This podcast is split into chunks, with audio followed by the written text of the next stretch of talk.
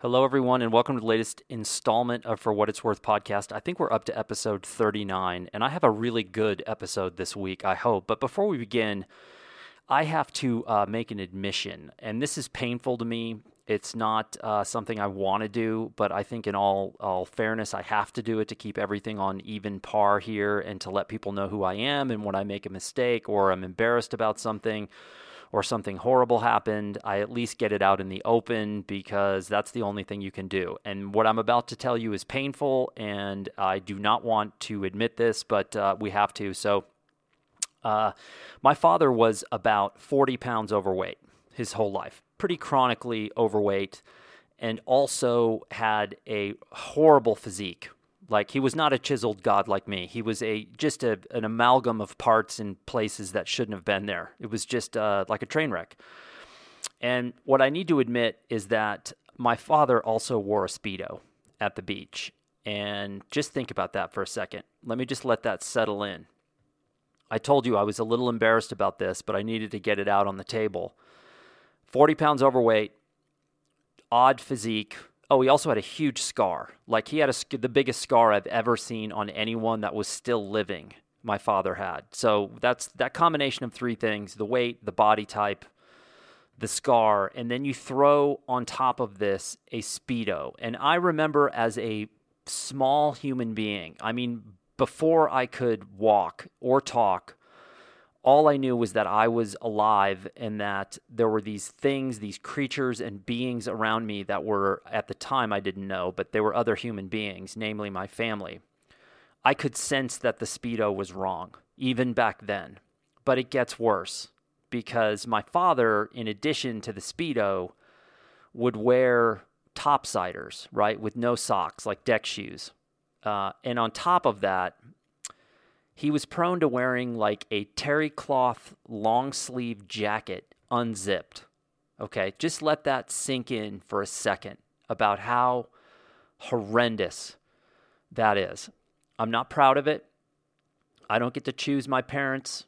I don't get to choose his fashion. I don't know where the Speedo thing came from. No one else in the family would even look at one, let alone wear one in public or transit from someplace like a beach to a hotel and and navigate the lobby of a hotel in a speedo with topsiders and a terry cloth unzipped jacket.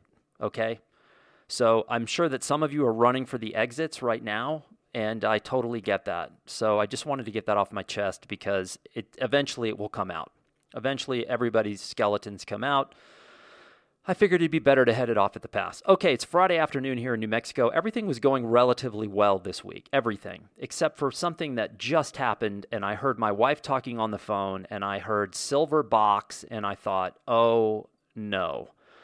So I have been sending out AG23s in packaging, 12 by 9 by 3 packaging, which has a zine inside and a note from me and a sticker, and it goes out, and I've been sending out dozens of these things. Before I did this, we went to the post office with the materials and the packaging, showed the postal people, had them weigh it, had them measure it, and said, Is this okay for media mail? Yes, everything is fine. Great. I sent out the first 10 to the contributors. Those have been arriving no problem. And now all of a sudden, all of the other packages have been being returned. This is again after going to the post office and after showing them and after measuring and weighing and saying, This is what I want to do. Is this okay? What do I pay? Yes, yes, yes, yes, yes, and then no. And now they're returning all the packages. So I am going to have to resend all these, somehow try to get a, a, a disc, a refund from the post office, which if you're not from America, you do not know how screwed up the American postal system is. It is a miracle that it works at all. Even though I love the Postal Service and I use them all the time, I love sending letters. It always complicates. It never seems to quite work. And then the prices just keep going up and up and up and up and up. So I just took a monumental step backwards in sending out AG23s to my to my database and it's a real pain in the ass because now I have to redo all this. And I did some investigating because when my wife said, You're never going to believe what happened, they're sending those things back. I went back onto the postal situation, the situation, not the situation, the site, and I was looking at alternatives. I'm like, well, if they're not going to let me do media mail now after saying I could, what are the choices? And so I looked at ground parcel, and that was like eight bucks a package instead of three thirty three. I remember what I was I was paying for each one of these was three thirty three. There's an alternative that's three twenty one. So what they're going to end up doing is losing money because now I'm using a service that's going to be even cheaper. It makes no sense at all. And if I had not gone in and shown them and everything, I, I would say, okay, my bad. But we did. We purposely did because I know that if you cert- have, you can only send certain things media mail, uh, AG23, a zine, yeah, media. That's why I took it in there and they rejected it. So uh, now they're rejecting it for God knows what reasons. Maybe the guy behind the counter didn't talk to someone else.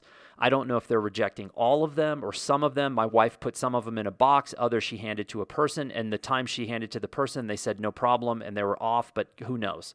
All I know is is that it's really frustrating. I'll never get a refund and I have to start over. But there's a lot of other worse things happening in life, so I'm not going to complain too much. It's just a bit frustrating because I am so effing busy right now. Okay, let's talk about um, a couple of things, and then uh, we're going to do our hero. We're going to do who's this for, and then we're going to have a question of the week. But I need to say one thing before we go any further, and that is all we had to do was wear a mask. That's it. All we had to do in the United States was wear a mask. We had a roadmap. The rest of the world, Asia first, then on to Europe. All we had to do was wear a mask. That was it. And somehow America turned this into a political story instead of a, a health story. And are we in massive, massive trouble? And here's the crazy part is that even people who are intelligent, typically logical, uh, typically well informed people have all begun, not, not all, but have many have begun to form conspiracy theories or their own narrative in regards to the coronavirus. I spoke to someone the other day, literally, it was Monday afternoon in Texas, and they said to me, We're fine. It's no big deal. The numbers are way down, the hospitals are fine everything is chill, everything is fine. And as I'm talking to them, I get a text message from someone else in Texas, in the county that the person that I'm talking to on the phone lives in. And it says this county had the highest single infection rate and the highest death rate, including four people between 20 and 30. And this person on the phone's like, everything's fine. Everything's totally fine.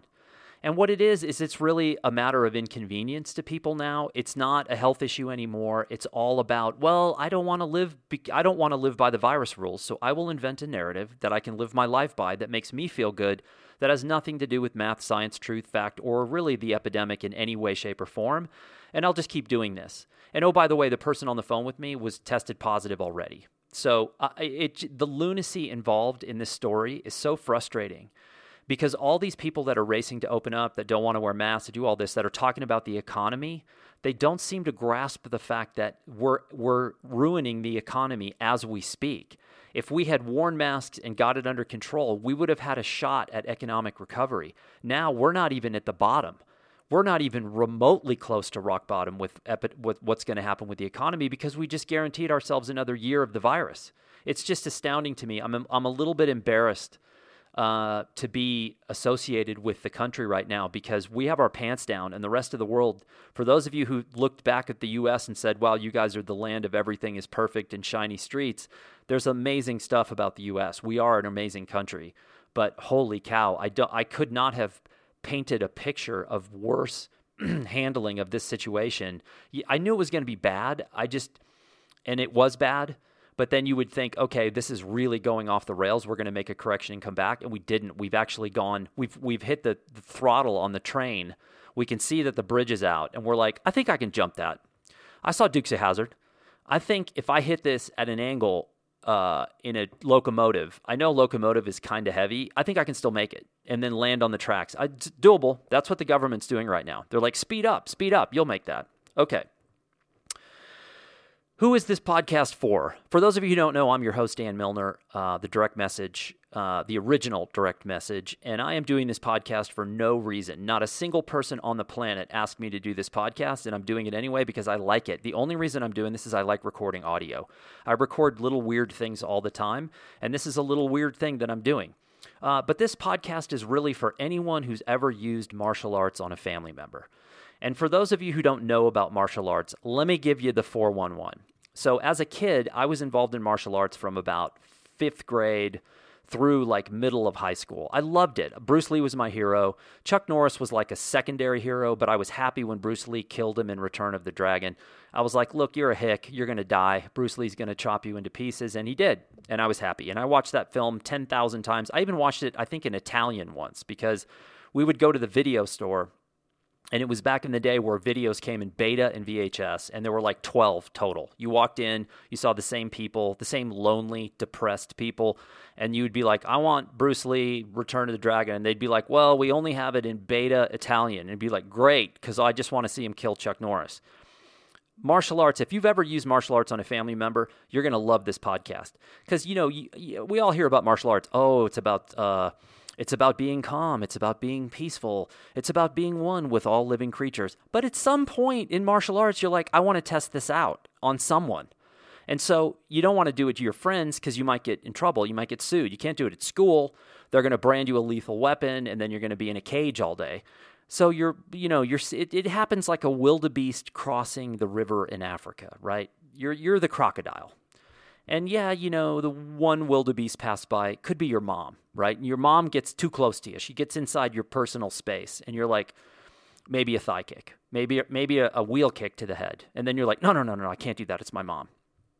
But then your sister or brother gets inside the inside the uh, exclusionary zone, and you're like, you're fair game. And it's like the crocodile attacking the wildebeest. It's just a one-sided whack. It's something. It's a it's a quick maybe a, a, shot to the knee. It could be a roundhouse to the, you know, spinning wheel kick to the head. I don't know. You want to try it out. If you've ever done that, you're going to love this podcast.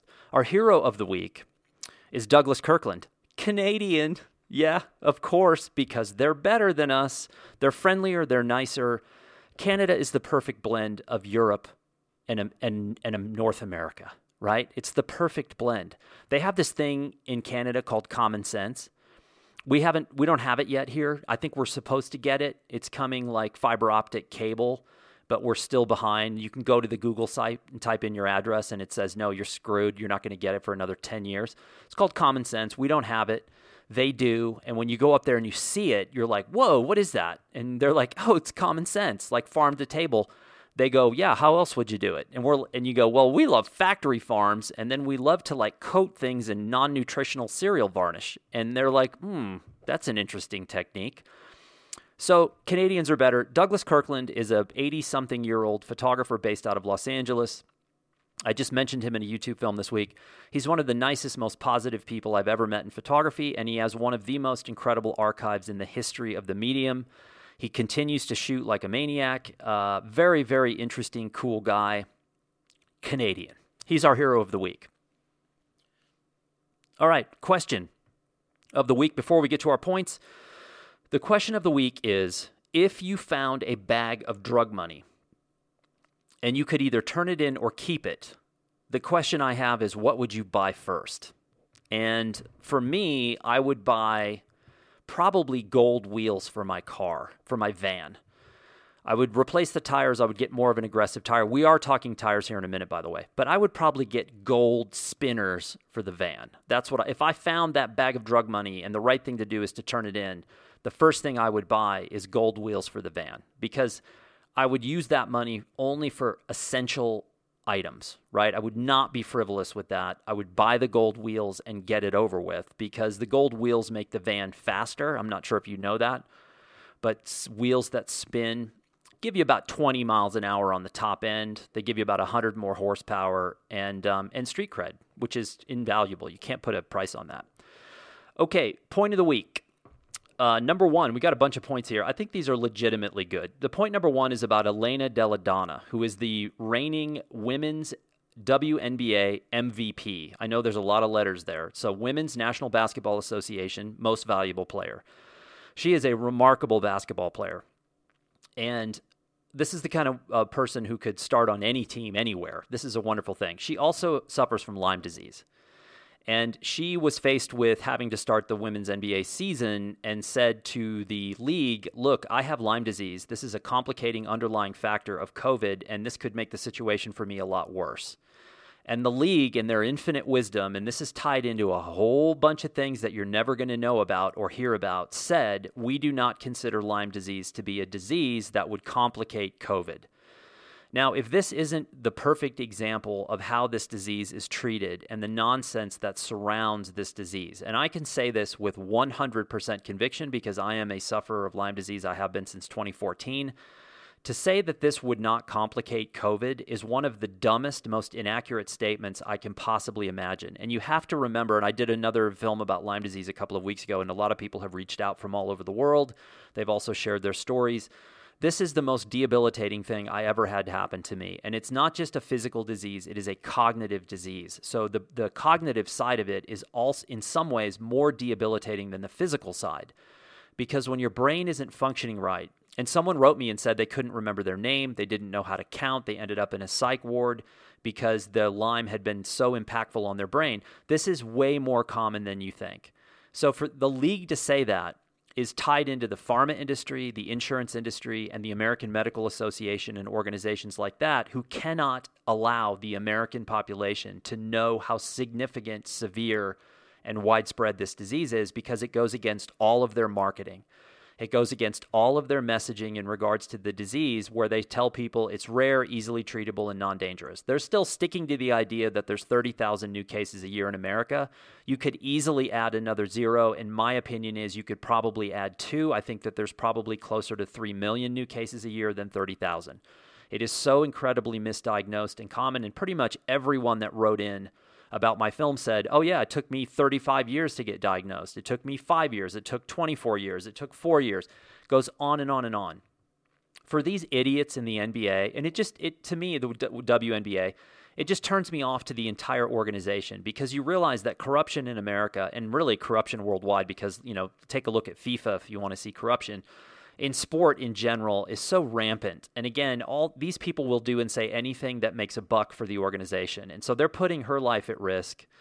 And it's just, it really struck a nerve with me because, you know, and this is a woman, someone told me they read an article about her where she took 64 pills a day to try to combat this Lyme. I don't know if that's true or not. Someone else wrote that to me and said she's 64 pills a day that's a lot. That's more than even I took, but I was also taking three antibiotics twice a day for two years, which, if you think about that, what that did to my body, it's, it's not pretty.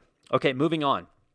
I've got a bone to pick with Leica and Fuji camera companies. Um, I hit the I hit the breaking point, right? I, to be to be 100% direct, I don't really pay attention to what's happening with the camera companies. I don't because I have a camera that works. I don't have a lot of time to shoot my own projects anymore. My film cameras still work fine if I want to do those. And the, the Fuji X-T2 works fine. I'm sure I could find a use for the X-T4, the one that has image stabilization, but I've gotten away with not having it so far. I know Sony has a new little image stabilized handheld thing that might work. I also thought about getting a Panasonic or the Lumix, whatever it is, the GH5. I thought maybe that's a way to go. I don't know. I, you know, I can get away with it for the most part, but I could certainly use something that had image stabilization that was small because I'm in the field all the time. And so I saw another. So one of these camera companies came out with a new camera, and they are giving it to the to people who really have no right to walk around with this camera. They just don't know what they're doing. If, if you are a documentary or reportage photographer, and let's take Leica for example, the Leica camera, especially the rangefinder series, that camera is tailor made for someone like me. I'm not, I'm, not a, I'm not saying Leica should give me a camera. I'm just saying that the kind of photography that I do, which is reality based reportage, where I'm not orchestrating, I'm in the field. I hate the term fly on the wall, but you know, in essence, you're you're blending into a scene with the people that you're photographing, and you are reacting in real time to the ingredients in front of you. And you have to be really good to do this work. And I'm not saying I'm really good. There's plenty of other people that are. Leica comes out with this camera, and I see two people they've given it to who have absolutely no idea what they're doing. They're like one's like walking around a garden, another guy's like walking around some city somewhere shooting random pictures that are just not good. And I'm looking at it thinking, yeah, okay, there's a million people that watch this guy's thing, this channel, but nobody's get none of these people are going to buy this camera. It's too expensive. If you're going to if if and it, what it does is it detracts from the brand because now I look at Leica and I look at them as an accessory. They're not a camera company, they're an accessory company. They're selling high end accessories. You might as well buy a Gucci bag or whatever uh, but you know whatever the high end handbag is. That's what leica is presenting itself as and maybe that's what's keeping them alive. I don't know. I certainly don't know many working photographers especially in the reportage area area that can afford a camera like that. It's just insanely expensive. And the other company that does this all the time is fuji Fuji gives cameras to the wrong people. They just don't know what they're doing, and they give you see the, them d- demo. Hey, the new camera came out, and I'm going to walk around some street in the middle of a city somewhere and take random pictures of strangers, and then tell you if this camera is good or not. And I'm like, the pandering has reached a level where I'm losing respect for all of these companies. The company that I see right now doing a better job than anyone else is Sony. Sony is killing it. Sony, the ad I saw yesterday from Sony was we are equipping every single Associated Press photographer with the same camera system. That got my attention because I was a stringer for AP way back in the day. Um, I got clubbed for the first time in Houston, Texas, by the way, by the Houston Police Department. I got clubbed in the head for the first time stringing for AP. Got my first picture on the wire. That was 1992 in Houston in the quote designated protest area that the police decided to come in and crack heads. And I have pictures of it all. So for those of you skeptical that that was happening, now I thought it was great. I was I didn't even care I got clubbed in the head. I was excited more than anything else because I was actually getting to work as a photojournalist. And I had a press pass around my neck that was the size of a dinner plate. And uh, somehow they missed that when they were going for Uncle Dano's skull. Um, luckily, I have a thick skull and a tiny brain, so it worked out really well. The point is, I'm, it bothers me that these companies pander to this degree because the reality is none of these people, no, I can't say none because Fuji sponsors good people, and I'm sure Leica sponsors good people as well. I don't know particularly who they are because I'm not following that brand at all because I could never pay seven grand for a camera body. I just would never do that when they're disposable because a year later there's going to be another one and you're going to be like, oh my God, why did I pay this much for this camera? Again, Sony's killing it. They're making smart decisions with who they sponsor. And also, I saw a television ad from Sony that was about like pros. And it was pros in the field and photographs. And I was and my wife was there and I was like, look, that's like a real photography ad from from high end professionals who are using this system. And then I see this Leica guy wandering around a garden taking pictures, and I'm thinking, good grief. Because if you're a doc photographer and you look at whatever new camera Leica has, does it have a shutter lag? What's the viewfinder? Um, how does it handle, you know, super contrasty, bright sunlight? How does it, you know, does this thing work in real time in the field? How are the files? What's the low light? What's the noise level, etc. Not here's a picture in a garden, right? So, man, I wish I could just reach out and get five minutes with the marketing departments who would never give me the time of day and they would not care about me. Okay, so point number three, I think, is really interesting. There was an article in GQ magazine uh, about the outdoor clothing brands Patagonia and Arc'teryx, which are two big powerhouse outdoor brands. I think Patagonia was like a 1.4 billion a year company. Arc'teryx is massive. And the gist of the article was do these companies need to pander to the police? Okay, now get this. This has been government contracts for outdoor companies have been around for a long, long, long time. That is a huge part of their portfolio. That is a huge part of their business. The military, police, first responders, etc. Patagonia sells, Arc'teryx sells, um, and these are called tactical brands.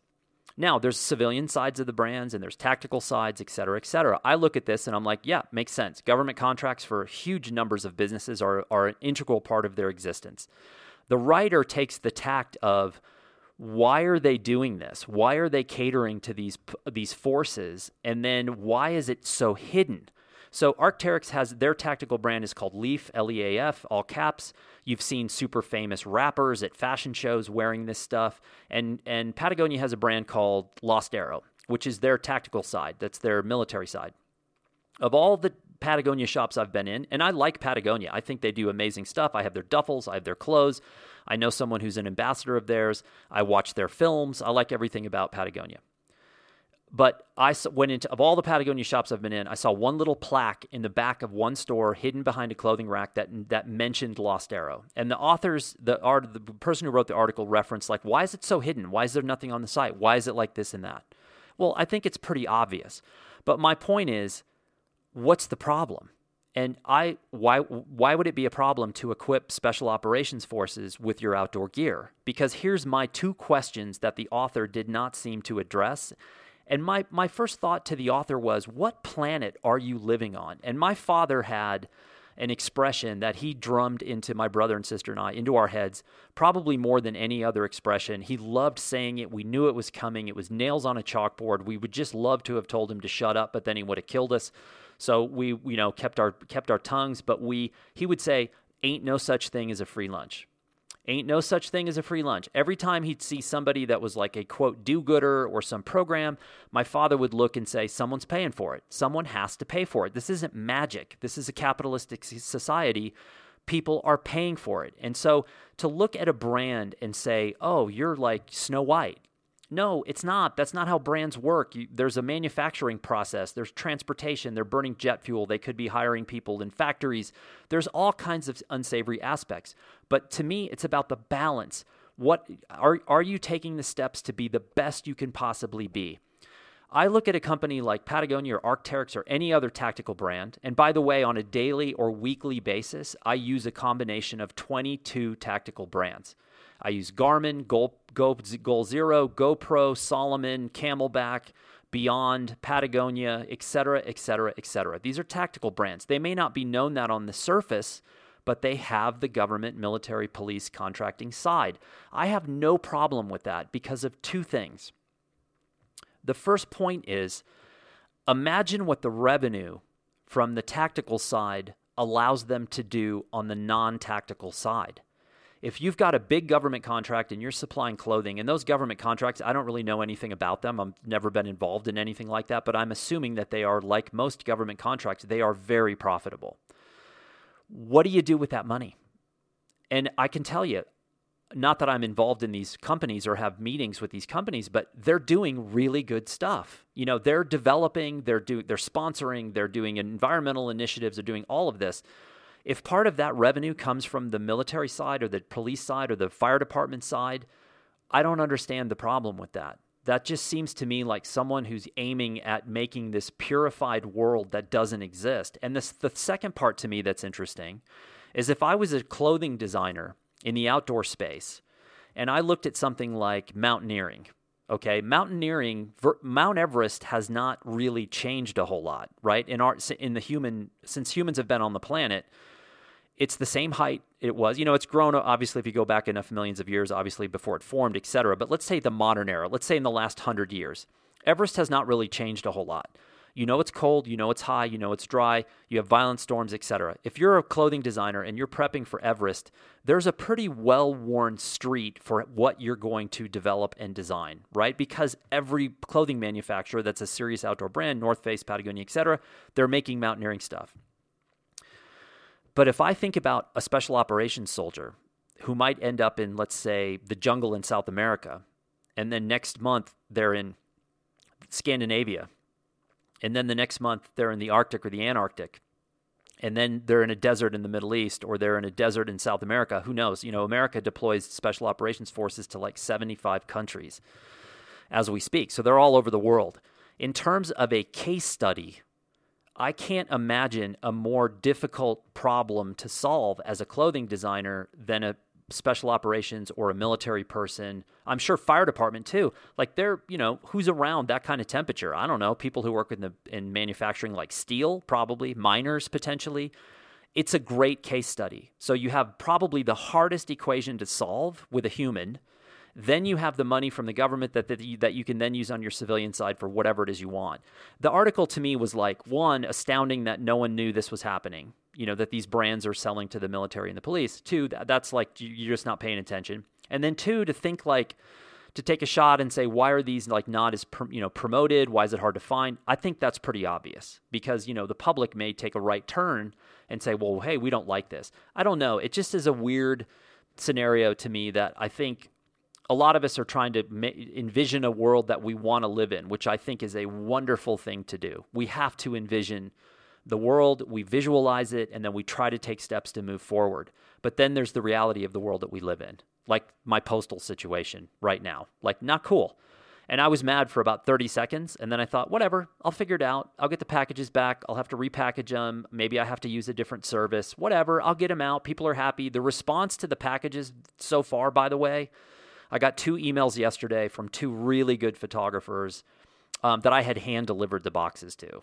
And they wrote me and said, This is really cool. This is the, the Zoe, the designer, gets a lot of comments about how good the design is. People are saying, I miss ink on paper. This is such a great thing. I love the bag that the zine comes in. I can keep whatever supplies in it. You know, thank you, thank you. So, anyway, let's move on. Next point. Um, ain't no such thing as a free lunch. Just remember that. Okay, point number four. I heard a comedian doing this awesome uh, little segment on Texas and how horrible Texas was, right? And I lived in Texas for 25 years, so I know exactly what it's like, and I loved it. I thought this comedian was hilarious. And then right at the end of the, the skit, he's like, Yeah, and it's still way better than Florida. And he just goes off on Florida and just how awful Florida is. And a couple of days ago, we had this whole uh, blow up on, in the Congress with um, Representative Yoho from Florida I mean, what a tool this guy is. And I started to think to myself, first of all, he's gutless, right? For anybody to say that to a, a, woman, any woman, anywhere at any time, is just incomprehensible. And then to not have the nuts to, to come up and apologize, to not have the guts to say, yep, you know what, I was wrong. He got up and made, and I listened to it. It's some just gutless uh, little talk about, he didn't want to apologize. He's an idiot. And I thought to myself, look at Florida politically. Rick Scott, oi, a zero out of 10. Marco Rubio, oi, zero out of 10. Matt Gaetz, zero out of 10. DeSantis, the governor, zero out of 10. Yoho, zero out of 10.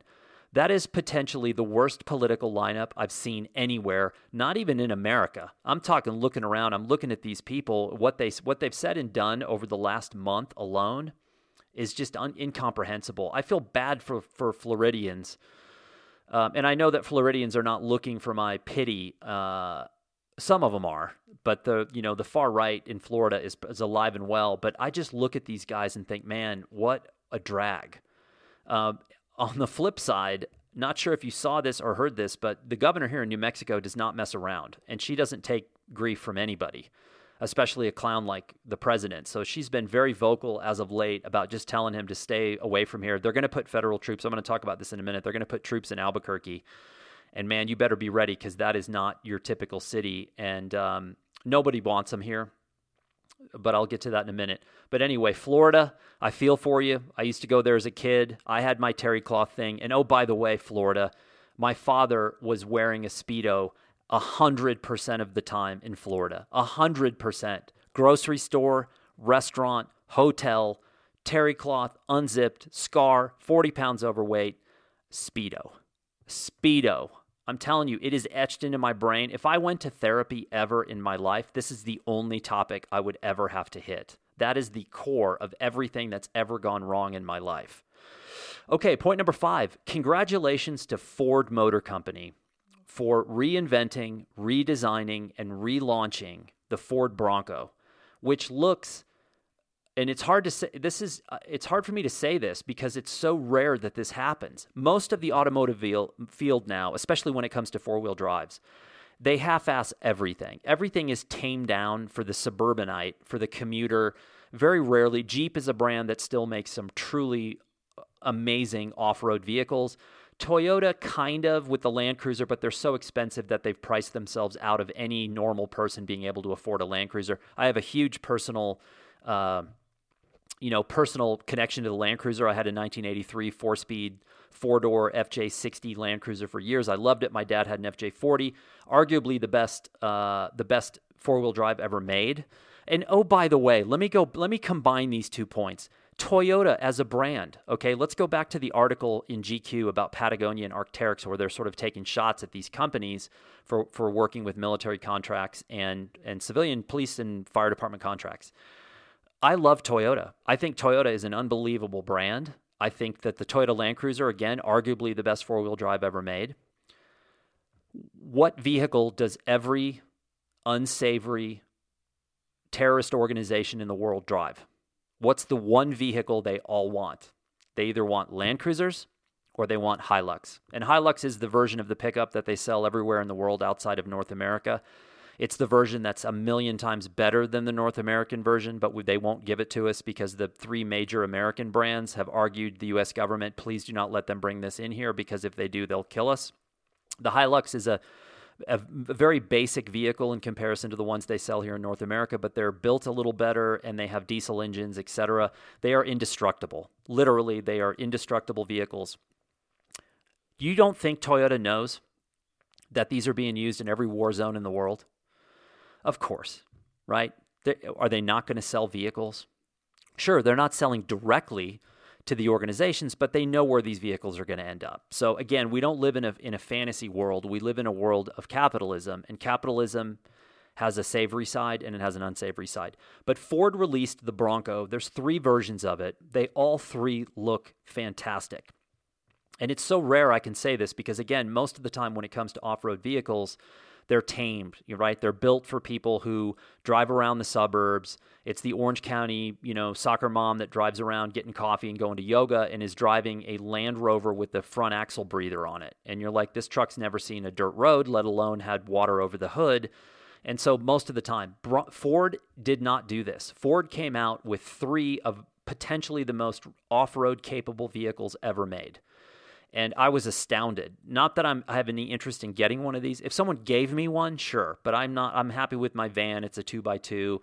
You know, I'm to put like Grateful Dead stickers on it, and I'm to get a hacky sack and drive around the mountains, right? And had, drink like micro brew super yeasty hoppy beers. That's what I, my plan is. But I just want to say congratulations to Ford. Uh, point number six was uh, an update on AG23 shipping. Uh, which I guess I can eliminate now because it's been entirely screwed up. Okay, I had a question. Point number seven talks about system failure. And I thought about this the other day. I look at America right now, and we're sort of seeing failure at a system-wide level. So you have you have systems like information, education, politics, religion, environment, uh, et cetera, et cetera. And I thought to, I had a list of seven of these, and I thought, okay, if I was going to remedy America, what system would I fix first? Oh, that was my wife. Sorry, I was interrupted there. I don't know where I was. Um, oh, we're talking about system failure, but my wife called. She's at the post office, and yeah, what a cluster that is. They opened up one of my packages. They said I couldn't even put a thank you note inside. And so they saw the thank you note. They put a giant red marker across all of my packaging so I can't reuse it. Um, typical post office uh, sort of BS. But anyway, I'm gonna re I'm I'm gonna resend it with them at a cheaper rate. It just is crazy to me that. Um, and again, if I hadn't gone in and done it ahead of time, it wouldn't be so bad. But now it's it's bad. So anyway, I'm seeing system failure, right? And I thought to myself, and this is a this is a trivia question for all of you my first thought was I would solve the system failure in this order. I think you have to solve the information system failure first, which is media, news, information, because, and that's internet, that's social media. Because clearly we are being misinformed from every direction all day long. That is why we've lost track of math, science, truth, and fact. We have people that are just inventing narratives. If you don't fix that first, then how can you fix education? So if your information heading into in, into education is flawed and fake and whatever and manufactured and it you know you have one just nonsense. We all know how bad the information is especially on things like Facebook and a huge percentage of Americans get their news there. There's no fact checking. We know that Facebook is completely uh, off the rails in terms of of trying to do the right thing. And then you have education and then you have politics and you have and then I thought to myself, well, okay, I I could put these seven in order, but I could argue that any of the seven could be at the front. What about environment? Let's let's take a look at our environment. If we don't fix our environment first, then what's the point of doing all the other things? If we're heading towards the abyss environmentally, clean water, rising temperatures, crops in danger, food supply in danger, then what's the point of fixing your education system if your environment's going to go down the tubes and you're we're all going to die? So, my question to you is, and I for some reason don't have the list of systems. I had uh, info, education, and politics, but there's also environment, and then you know you can throw in law enforcement. You could do all kinds of stuff. I honestly don't know what system to fix first. They're all interconnected. So, what would you fix first? I have information. I think, and maybe that's because I studied journalism and I still believe in good journalism because I'm naive. But I, I believe in good journalism and I believe in something called fact and truth and like a journalist going out and telling a story and not having some political bent, whether it's the left bent or the right bent or the libertarian bent, and, and just basically going out and writing stories that try to solidify my own point of view. I actually believe that there are people that are doing fair and honest reporting that are telling stories to the best of their ability. Not that those stories might be palatable to the public, but they're trying. And so I would fix information first. What would you fix? Okay, point number eight. I got to talk about Trent Parke again. I did a video a couple of days ago about 10 words and 10 photographers, people that I, uh, words that I associate with great photographers, and then a photographer to illustrate each one of those or, or exemplify each one of those words. And my word for, well, I had a word location, and Trent Parke is an Australian based photographer who spends most of his time in Australia. And he talks about that in particular of being Australian, it's his country. And the reason I'm bringing him up is he's the only person I see that makes me want to be a photographer again. Not that I'm ever going to do that. I think it would be career suicide at this point, especially now. I don't know how a lot of photographers are going to make it through COVID. I honestly don't know.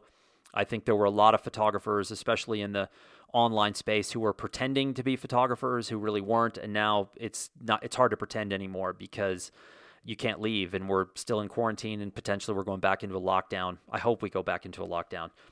But I saw Trent a couple of films about Trent Parke which I'd seen most of them I'd seen before. These are short clips on YouTube. But I was like he makes me want to be a photographer again. And I can't think of a higher compliment to someone than to be able to say to them, wow, you're inspiring me to make me like question everything. And wow, could I go back and be a photographer again? I, it took me about a second and a half to figure that out. And the answer was no. One, I'm not nearly as good as he is. Two, he's been doing this for a long time.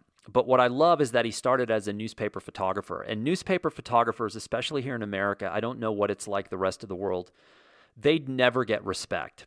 Uh, if you are in a circle of photographers at a festival and it's fashion, advertising, commercial, automotive, documentary, photojournalism, whatever, and you say, oh, I work for the, you know, such and such a newspaper, there's the respect level is not very high.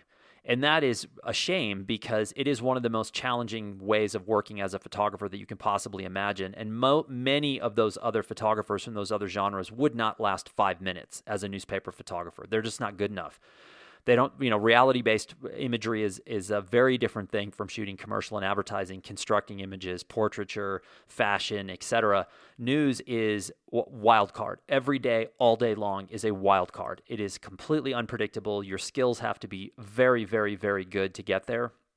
And Trent Parke started as a newspaper photographer then became sort of what I would call long term doc photographer, then got associated with Magnum. He's the only Australian full fledged member of Magnum. And now he's transitioned again into what I would consider to be a fine art photographer that happens to work with reality based imagery, although his work is shifting and changing and things like that. But it's pretty inspiring. And when I see him, I'm like, it gives me hope for photography when I see someone like that. Uh, I wish I saw a lot more people like that. But if you hear him speak about his work, that in itself is is refreshing. To hear someone have the ability to encapsulate and explain what they're doing and who they are and why they're doing it. It's very very rare, and uh, it's hilarious to me that like the online space photographers don't know who he is. They actually probably don't know many of the people on the list that I gave, but that's okay. I mean, they'll they'll creep their way. Uh, they'll creep their way in that direction. Okay, I gotta I gotta bring up my. I've talked about my dad, right? My dad and his speedo problem, and uh, but I want to talk about propaganda just very quickly and something that happened with my mother. So my mom is older, and she I would not say is a very well connected person. She does not spend much time online. Uh, she does not use the phone very well, and she has basically, you know, her news is limited. She lives in Texas, and I want to talk about propaganda because propaganda for Americans is something that you reserve for countries like Russia and China. We're famous for look, pointing the finger at other countries, Venezuela, Mexico, Russia, China, etc. oh, look at those people. Oh, look at that propaganda, blah, blah, blah. But we do the same thing and we always have. We just don't like to say that because, like, we're supposed to be the, the good people, right? So I'm in conver- I talk to my mom every day. And we talk about all kinds of stuff. We talk about childhood, we talk about food, we talk about locations, weather, you know, the typical stuff that you talk about with your with your parents. And so my mom asks me pretty much every single day why the pandemic is so bad. And so she's a lifelong Republican. My father was very much a Republican. He was he got more and more radicalized. The older he got, it really started to impact his quality of life. He was a conspiracy theorist towards the end. You know, his homepage, uh, his bookmarks on the computer were all right wing propaganda sites. And I, we would talk about it. And I would say, Do you not understand, or do you understand that what you're looking at is propaganda and not news? And he never really was able to differentiate he let it color his view of the world. He wouldn't travel to states and cities that he felt were too, quote, liberal. And that trickled down to my mother. My mother was never one to go educate herself about issues. She really doesn't have any understanding of how the government works. And she basically is a Republican because my father was a Republican. And so I was talking to her, you know, over the last week or so, every single day, and where she says every single day, same thing. Why is the pandemic bad? I'm like, well, because we dropped the ball, we radicalized it, we turned it into a political issue, not a health issue, blah blah. It's the same, and and so now I just say to her, mom, it's the same reason we talked about yesterday. And she's like, well, how do we fix it? And I said, we have to get rid of this administration, and we have to get somebody in that's you know science based people in there to start fighting this immediately. It's we, we have to get this idiot out of office and then move on. And even that's not going to solve it, but like that's that's something we have to do. We because he's getting up in front of a podium and did for whatever how many months saying this is no big deal. It's a hoax. It's going to magically disappear. Inject yourself with household cleaner. It goes on and on. But in the back of her head, she will not believe any of this because she thinks that he's a Republican. And so that's another story that's impossible to get across to her that he never was and that he ran on the party because he knew he could take over the party, which he did, blah, blah, blah. She doesn't know any about this. But she said two things in the past week that were unbelievable to me, which shows the power of the media in Texas, especially local media. So she typically watches one channel in particular out of out of a major city in Texas. I've watched the news with her a hundred times, and it's terrible. Like most local news is pretty bad these days on television, anyway. So we're talking last week, and she asked me that same question What's the problem with the pandemic? What do we got to do? And I'm talking, I'm like, well, we got to get a new administration. We need to get back to science. We've got to make a plan. We've got to lock down. We've got to get the governors that are telling people to open up and not wear masks. We got to control this. And out of the blue, she says, maybe we should talk about Joe Biden's son. And I just froze. I said, What did you say? And as soon as I said, What did you say? And I'm FaceTiming, I can see her. I see the panic in her eyes, and she goes, Never mind, ne- never mind, I don't want to talk about it. And I said, Where did you hear that? And so she gets really squirrely and goes sideways and doesn't want to tell me where she heard it. And I said to her, or asked her, why would Joe Biden's son have relevance to anything? He's not a politician. He's not running for office. His father's the one running for office. What does this have to do with anything? She could not answer, had absolutely nothing. But to me, I said to her, I go, Mom, you're, you're in the propaganda cycle. You are in a town, a city that is feeding you this because the governor of Texas has a direct connection to the, to the Trump. You know, obviously the Republican governors are working for the Republican Party. Makes sense. So today she said something else. So we're talking, and she's like, "Oh my God, it's a mess. Oh my God, it's bad. The hospitals are full. People are dying. You know what's happening? Blah blah blah." The same question comes up, and she goes, "Well, I guess that's what you get when the Democrats are in control." And again, I said, What did you say? And the second I said that, she like, you know, her eyes start spinning around and she was like, Well, you know, that's what happens when the Democrats are in control. They're making the virus, you know, they made the virus situation what it is. All the violence that's happening in America is on the Democrats.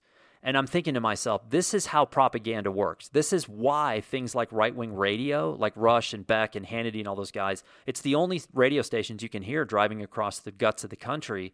There is no other programming. And 97% of Americans are reached by radio. And right wing radio, they're, they've got their act together, man. They're super smart. They're organized. They're all on message all across the country every day, all day long and the local news is just bought and paid for so they're going to show these stories and so my mom is sitting there watching this and she doesn't know you know, she's not going to go online and be able to triangulate information for a story. She's just susceptible to what's being delivered to her. And it's it's so disappointing to me because we are leaving on the table who we could be as a nation and we've decided to just give it away to these and let's face it is there anyone in the political spectrum? Is there a party in america democrat republican libertarian is there any party worth us giving our lives to them? No. I mean look at the history. That's the problem. We have very very detailed recorded history of both parties.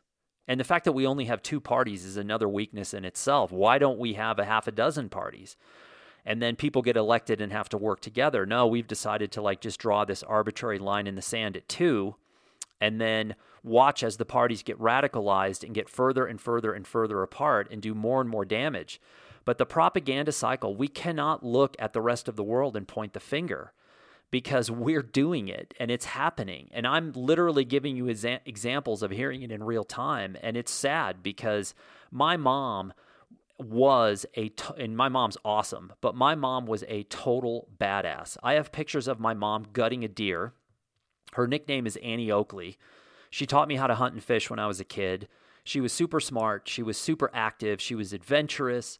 Um, everybody really liked my mom. She was amazing. Everybody still likes my mom, but she's, you know, her, her cycle, her circle has gotten much smaller because, again, she's a little bit more isolated. The information highway has not really caught up to her. And so she's just a victim of the propaganda that's around. And if it, and it's not just her, obviously, it's millions of Americans. And that's the information system that I'm talking about. That's why I think we have to change that first. Okay, very quick you know my feelings on social media. Uh, I've been seeing this a lot lately, which is these on social media people talking about starting new positions and they they all it's the phoniest thing in the world right they go oh i'm so thrilled to be starting at such and such a position and i'm just happy and whatever and you know it's fake because not every job is good right i was a hot tub installer in high school in texas in the summer not a good job my recommendation, if you can avoid that job, avoid it. It sucks. It's not good. I would never want to do it again. I knew within a week, I was like, okay, this is not going to be my career. Would I have gone on social media and said, thrilled to start working at such and such hot tub installation place? Hey, I got to run a jackhammer in 105 degrees. And oh, by the way, the client wouldn't pay for the compressor jackhammer. I had to use the one that plugs into the wall with an outlet that barely works and the bit would get stuck, and then I'd have to pull the jackhammer off and take a hammer and try to jar the bit loose for eight hours a day. Right. It was like prison chain gang work. That's not good. And so it's such BS.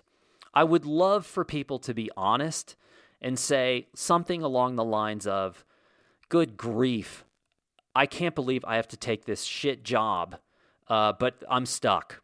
Thanks. That would be amazing on social media. And by the way, it would trend far more than the nonsense. Okay, let's move on. Van life. You know me, I'm driving a van now, which means everything in my life is phony. I'm going to paint a picture of idyllic paradise with my bikini clad girlfriend driving around warm locations, eating vegan food, and all the nonsense that comes with van life. I love the fact that so many of the van life people have been outed for being phonies. I think that's hilarious. It points to another you know what social and, and platforms like youtube have done to our culture and society. I'm just a guy who drives a van. It's a metal box. It is the most basic thing you have ever seen. It is a tall awkward metal box. That's it. There's nothing sexy about my van. The inside of the van is kind of cool with the wayfarer kit. It would take me 12 years to build what they did and install it. I would screw it up for sure. But i've got a big decision to make because the van came with street tires right? And I live in New Mexico. Two thirds of the state's unpaved. I find myself going to trailheads, down dirt roads, etc. I've got to make some tire changes. I have had BF Goodrich KO2s on every vehicle truck I've ever had in my life, going back to 1985. my Chevy S10 4x, 4x4 Blazer, the mini Blazer that fell apart at 30,000 miles. Thank you very much, Chevrolet. I had the mini. I had the mini Blazer. I had the uh, Land Cruiser. I've had my Tacoma. Our family has had a gazillion. We've had multiple Land Cruisers, many Toyota trucks. Uh, we've had Chevy trucks, we've had Dodge trucks, we've had Ford trucks going way back to the 1960s. We've had Jeep Wagoneers, we whatever. I always had BF Goodrich KO2s. I think that's what I'm going to put on the van. And if you don't know the BF Goodrich KO2, if you're out there and you're like, why the hell is he talking about tires? Who cares? I love tires. And the BF Goodrich KO2 is their all-terrain tire. It's it's famous. It's they call it now. All the hipster kids are calling it like your dad's tire because they, of course, could never use anything that's been around. They have to look for like new brands. But I was thinking KO2, General Grabber, which looks ex- almost exactly like the KO2, uh, Cooper all-terrain AT3s. That's another tire I was looking at. And I'm thinking I'm going to go with BF Goodrich KO2s because again, I've had them on every every vehicle, and it I need that traction for dirt roads and for the snow in particular as well out here because uh, the street tires this winter in the snow, I just I couldn't even get out of the driveway. Um, I'm also going to put a roof rack on the van. And I need to go up to Colorado to do this. I think I don't think there's an install place here. And a friend of mine was like, oh, "This is hilarious." A friend of mine goes, "Well, why don't you just do it yourself?" And I go, "Dude, it's a van. First of all, it's nine feet off the ground and it's the entire length of the van. How am I going to do that? And he goes, Oh, just get a rope, tie it on a tree, like pull it up the side. And I go, Yeah, break the window, scratch the van, break my arm, fall off the ladder, all that kind of stuff. So I'll probably have it installed. I'm going to do a low profile double ring roof rack that has a platform on top that I can stand on and shoot and film from. And then also use it for storage. Uh, I would love to be able to have my roof box, my old Thule roof box, attached to the top because I already own the Thule. Um, but I have not seen one attached to a roof rack like that without adding crossbars, and I do not want to do that because then it sticks up way too high. And also, thanks to my friend Sean for hooking me up with a fridge uh, for the for the van, which runs off the solar generator. I have a fridge and freezer now, which I did not think would be a huge thing for the van, and it is. It already is. I haven't even used it yet, and I can tell you with 100% certainty it beats the hell out of a cooler. Thank you Okay, moving on. We lost a really amazing journalist two weeks ago. Christopher Dickey uh, was a writer. I knew him primarily as a writer for Newsweek magazine, and Christopher Dickey was a, a was a, an honest to god badass journalist. And he had been writing books and articles for a long, long time. And there's two. If you don't know Christopher Dickey, he's worth looking up. Now he and I used to email uh, back in the day, and I was I was I admired him because I read two of his books. One's called Expats and what is one is called With the Contras, which is about the war in Nicaragua. And after I read those books, I reached out to him and said, you know, hey, I'm a photojournalist. I really liked your work. The wars in Latin America in the 80s were very influential in me becoming a photographer. And he wrote back. And he was professional, and we had a really interesting little dialogue. It didn't last all that long, but we had this really interesting dialogue. And he died, he was 68 years old, I think, or 64 or 68, which is way too young. And it really bummed me out because when we talk about the information failure or the information system failure in America, these are the kind of people that were the ones carrying the torch for what was real. And if you read expats or you read with the Contras, you know, these this is a person who's in the field, right? He's not sitting in a screen in Washington D.C. like banging out through multiple sources for an online article that if it's wrong, it's no big deal because nobody's going to run a correction anyway, and even if they did, no one would see it. This was real journalism. This was having to vet, to fact check, to run articles and say, we're not running this unless we know that it's right. And so it's a bummer. And if you don't know of him, look up those two books, Expats and With the Contras, and they're definitely worth reading. Uh, point number 13, very quickly, is Ruth Bader Ginsburg. Her cancer is back, and that is not good. Not only for her, because she's a little, you know, little mighty, you know, mighty woman who's been around for a long time, incredibly significant in the history of the U.S., and when she goes, they're going to try to replace her with uh, probably as right and as radical a judge as they can possibly get through. I think the only hope that we have is if the Dems go on vacation and literally physically leave town so they can't have a quorum and they can't try to get this through uh, before the election because that's the primary goal. You know, and Trump has been really good at this. He's been very shrewd about the court system, both Supreme and appellate, and done a really good job of loading it up with people that are behind him. And it's a smart move if you're in his his shoes. That's um, not a bad move. Okay, two two last things, and then I'm going to end with a story. I actually have one point and then a story. So there's a lot in the news about the feds in Portland. There's a lot of uh, now they're going to move troops into Chicago. They're going to move troops into Albuquerque. There's a sheriff in Albuquerque and Bernalillo who's a clown who refuses to put body cameras on his officers. You know that's not a good sign. My feeling with it with him is that he will probably in the near future be gone based on some indiscretion. I don't think people like that last very long, especially now when the microscope is on people. Albuquerque has a police department in general has a long history of violence, right? And so 2014, Albuquerque Police Department settled a lawsuit with the Department of Justice about using a systematic, pervasive uh, system of violence. Uh, what is it? What do they call it? Um, deadly violence against people that were not a threat. So the Albuquerque Police Department got in a lot of trouble because they used deadly force on a lot of people who did not deserve it.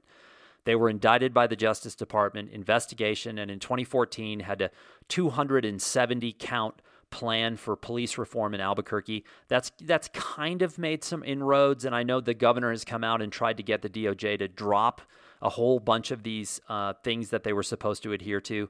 But sending troops into Albuquerque is is idiotic. No one wants them there. They're not needed there. It's not going to make the situation better. You have the same thing happening in Portland. Um, but there's another small story that happened. And all of these are related, but I want to make a tactical point at the end. And when I say tactical, I have no training in this whatsoever. But what I do have is a history of reading about insurgencies around the world.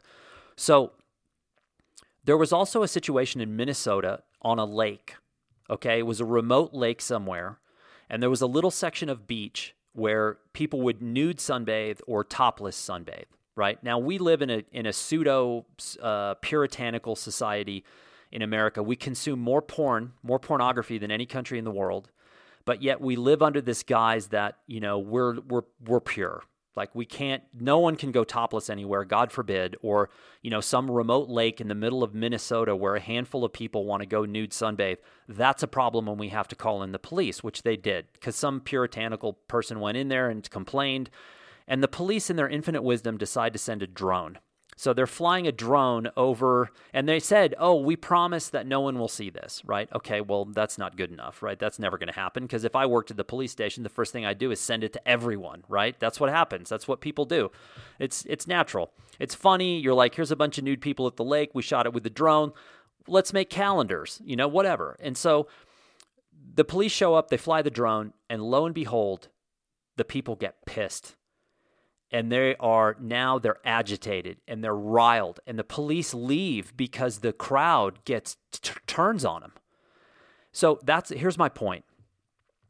The fed sending troops into portland chicago and albuquerque that is a political ploy. That's a political tactic to try to help trump. That's it. There's no other explanation. No one wants them there. The, go- the governors don't want them there. The mayors don't want them there they're not helping the situation. They're violating things like the Constitution, all kinds of stuff. It's just a political ploy.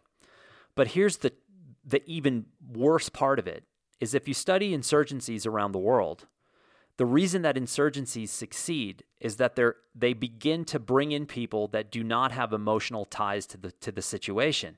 You bring in people like those people at that lake in Minnesota who you know it, they want to go topless at a lake in Minnesota in the middle of the woods like is a bear going to see them? You know, who knows?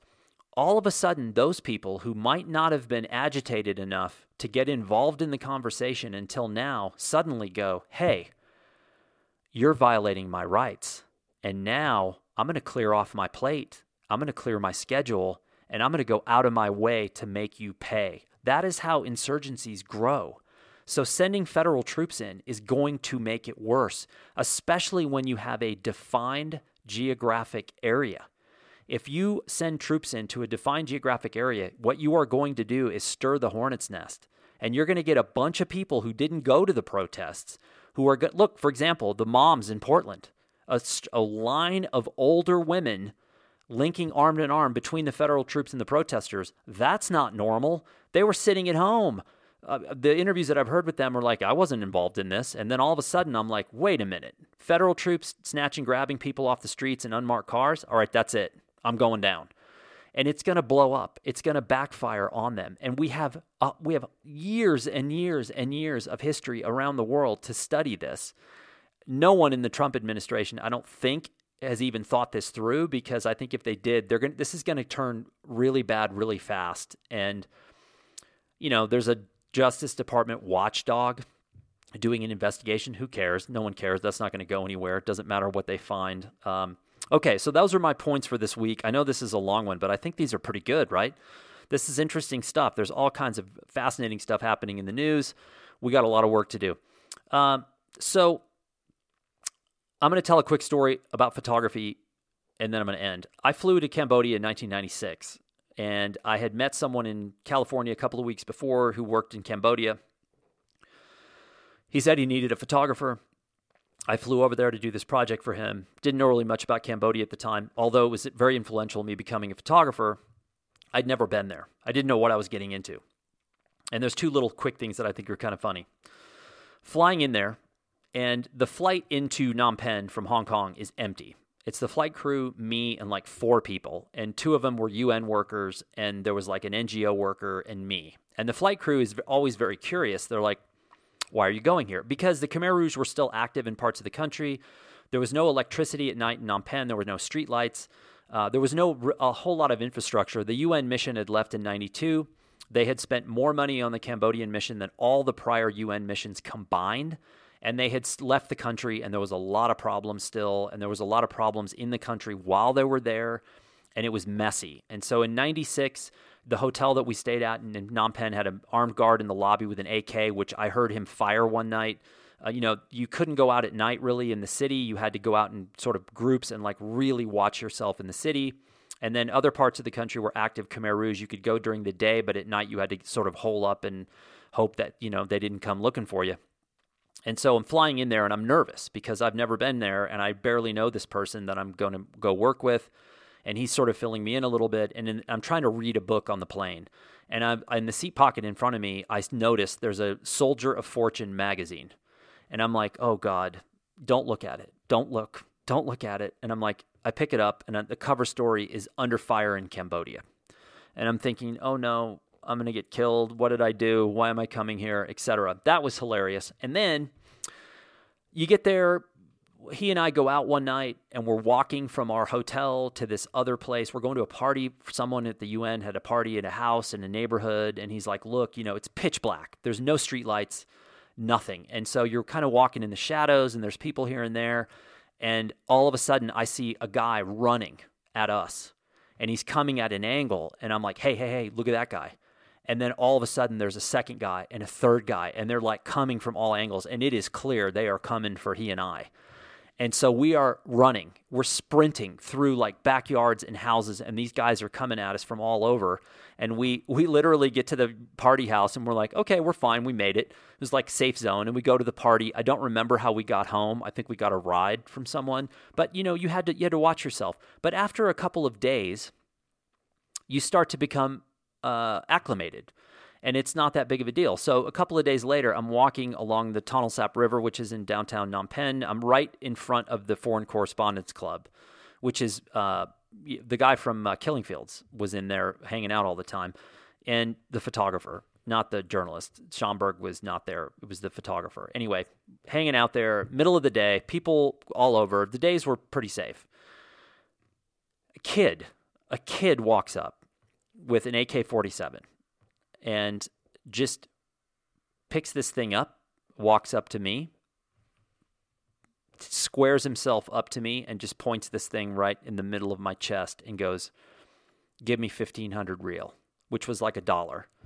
And I was like, No problem. Here you go.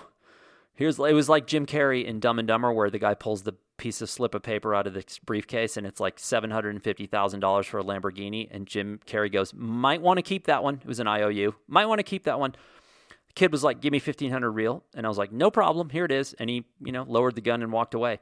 And it literally was like my brain went from trying to compose photographs to handing over the money to going right back to composing photographs. And that's when I knew that I loved being a photographer. I knew it because this was like not my first trip out of the country as a photographer, but it was one of the first ones. And I was like, I love this. I love everything about it. And I was, you know, Cambodia was hot in a way that like Panama was hot as well. But there is a certain type of heat that's very unique. The kind of heat that like you're just soaking wet all day long, every day. From the time you wake up, no matter how many showers you take, you are just wet until the time you go to sleep at night. It's dusty. It's kind of loud. It was not tamed yet. There was just so much going on as a photographer that I just could not stop. I loved it. And having a gun pointed at me and having money taken literally was like a it was like putting money in a parking meter. It just didn't register like I want to get back to make pictures. And then I made a picture right after that that's in the sort of portfolio I have from Cambodia. So those are funny stories of being a photographer that um, I think about a lot and laugh and am glad that I had them because um, they made me who I am. Okay, so we have a major uh, monsoon rolling in from the southeast. I've got lightning strikes happening all around me. We've got a wind picked up. The temps dropped about 15 degrees. From here until so mid July to end of August, beginning of September, we have monsoon season here in New Mexico, and we're in the middle of it. So we've had rain twice today. This is a magical time to be in this part of the country. Monsoons are remarkable. They come off the Sea of Cortez, they come north and hit cold fronts coming in from the north, and they combine and form these uh, uh, remarkable electric storms. And uh, it's beautiful. So thank you for tuning in. My phone, I'm looking, I have so many email now over the last hour, and I have so many text messages, and my phone software is not updated. And again, all my packages are being returned to me. So, in terms of if I had to rate this Friday on a scale of one to 10, I'd probably say a four which is a bummer. But tomorrow's the weekend, so time to get time to get crazy. Thanks for tuning in.